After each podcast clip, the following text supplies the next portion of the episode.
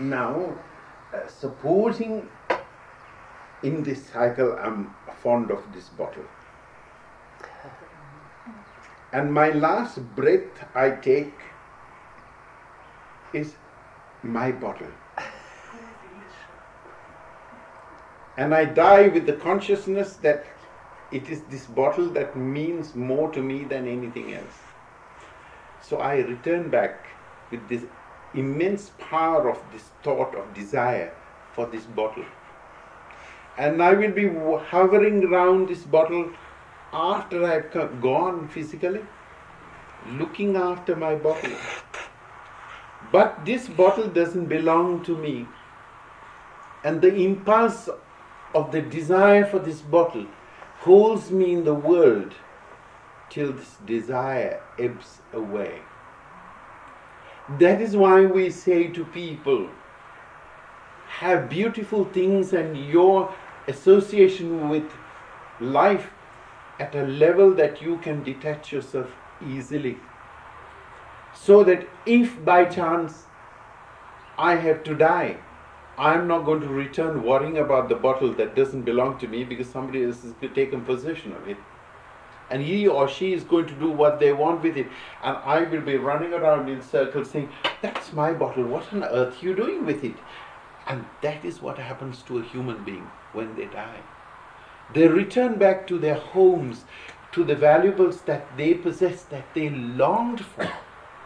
And they look around and find that these possessions are no more within their control. And very soon after their death, they have been thrown away. Their values are uh, quite different to the values that they possess, and so they are bound into the earth for a long, long time. Reincarnation for that human being takes longer until the person realizes you can have all the beautiful things you have in your life, but they are only for you to use now use them wisely, make a lot of money, be successful. That is not a bad word. But with your success, you must know that you are living in a transient state, an impermanent state. And all the things are there for you to advance for your life because you have earned it through your positive karma, not negativity. And so you must be able to say, okay, there comes a time. This is so beautiful.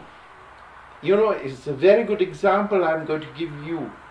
Having create, being responsible to uh, create a monastery and all its trimmings and trappings and temples and all the animals and everything, people say to me, Guruji, this, what an amazing place you have made. I said, no, no, no, no, nothing to do with me. It's divine work. And Swami drove me down from my place to the bottom of the temple so that I could take the car to come to London. And whilst, when I got into the car, uh, Land Rover, he looked at me and he said, You are not even here now. You're already packed up and gone away from Skandavale you, I can feel that you, you're not involved in Skandavale at all. I said, no, I'm ready to die anytime. If the Lord wants me to go, okay, I finished my job. I'm not going to hang around looking at what you people are going to do here. I, this is your job now. If the Lord wants me to return back to Skandavale, then I will carry on my duty. But I I'm not presumptuous to think that I am indispensable. That all the things that are there in Skandavale is my possession. No way. No way. It is a job I'm doing. I'm ready to go. And this is also borrowed. That's why the Lord gave me an option by losing my baggage. And I was thinking to myself, traveling with Franz, said I'd be stinking by the time I've finished if my baggage doesn't come b- because I have no rooms. but isn't it fun? It's terribly funny. You've got all those lovely things all wrapped up in clothes, and you're sitting like, I have nothing to wear. How lovely. I'll be coming in a sheet tomorrow, right? Yeah. One sheet round me and one sheet over me. Why not? Sorry. Why not? Free, free yourself from the bondage of all the things that surround you in your life. Don't be governed by these things. You must be able to say, okay, if I have it, fine. If I don't have it, fine. It, it doesn't matter. This is the feeling about reincarnation. That is about death. Free yourself. Don't return back. I see people whom I've known for a long time and I've blessed them, and when they've gone, they hang around for their positions. And I say, I have constantly tell them, go away. What on earth are you doing here? It's nothing to do with you. This is a temporary uh, job that we are doing. Learn that in your life. It's very beautiful when you're free. That is real spiritual freedom to have it and not have it. Not to worry about the things that surround other people. And they are obsessed by it. I want you all the time to be free enjoy. I'm not telling you to give all your beautiful things away. No, no, no. Have them, but don't let them govern you and possess you. Very important. Okay. Uh, I think it's quite easy uh, with materials and, and, things, but with persons and uh, you can also be, uh, be attached to a person. How to cope with that? keep on being attached to me, no problem. and I understand that this is what graduation means. You start on your journey being attached, then slowly you learn that you cannot possess another human being. It's just like a mother giving birth to a child. This is my child, my child. Okay? She has every right to say it is my child, for she carried this child for nine months and nurtured it and brought it up. So, okay, but it isn't your child. You've given that child for a particular period, and it is your responsibility to look after that child, care for that child, and help that child to freedom then you are happy.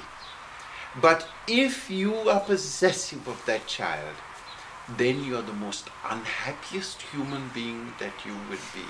Because all the time you want that child to do the things you want, and you know darn well that that child is not going to do what you say. That child is free and you must, if you have brought up that child properly, with deep love and care, and had a continuous interaction in the early stages of their life, then you will enjoy the benefits of that relationship as you grow. You must be able to say, Yes, love, I've given you all. I'm enjoying that fruit of that love. I am free to see you free. This is my freedom for you. I want you to be free, not governed and controlled and badgered and bullied to believing that is spirituality. That is not spirituality. That is when you will find it intolerable for you to advance spiritually. It is important. If you have a partner, I want the partners to have such understanding. Don't possess your partner. If you want one way to get rid of your partner soon is to possess that person. Equally, do not neglect your partner. Spend a lot of time giving of yourself and caring for that partner. It's very important. If you begin that relationship, you will enjoy standing back and allowing things sometimes mischievously, knowing what is happening and saying, I, I don't want to know. I arrive in a situation sometimes in Skandavale. I know what is happening around me and I am blindfolded. I, I refuse to be seen, to see or be involved in. I pretend I walk in and I say, Hello, how are you? And go around quietly giving them more love, more care, more understanding. Why should I make it more difficult for somebody? I understand how difficult it is for people to advance spiritually. Why should I put more obstacles in the lives of people? No way. Love is that. Selflessness. That is what I want you to cultivate. Okay?